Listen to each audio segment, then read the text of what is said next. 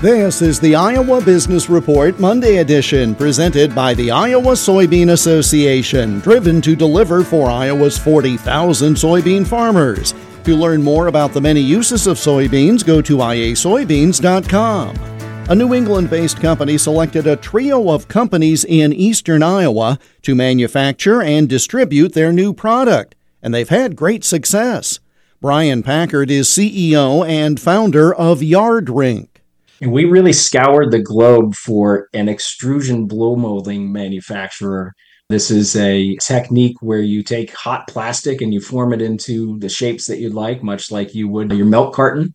We have large panels that are hard to mold and they have demanding requirements. Our panels are locked together, filled with water, and frozen. And so we had to find a manufacturer that had the capabilities to be able to make these large panels at scale, cost effectively. And we were lucky enough to find a company called CustomPak in Clinton, Iowa. And the bonus was CustomPak also in DeWitt, Iowa has a fulfillment and shipping operation, a large warehouse. So we actually do our panel manufacturing and all of our fulfillment for our website, yardrink.com, out of the DeWitt warehouse. So it was really a great match. They've been with us since the very beginning and through now uh, high growth phase.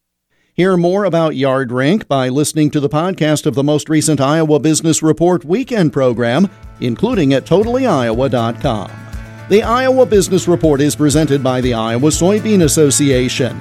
Watch the Cyclone and Hawkeye football team buses on game day. They're relying on cleaner burning biodiesel made from soybeans grown here in Iowa.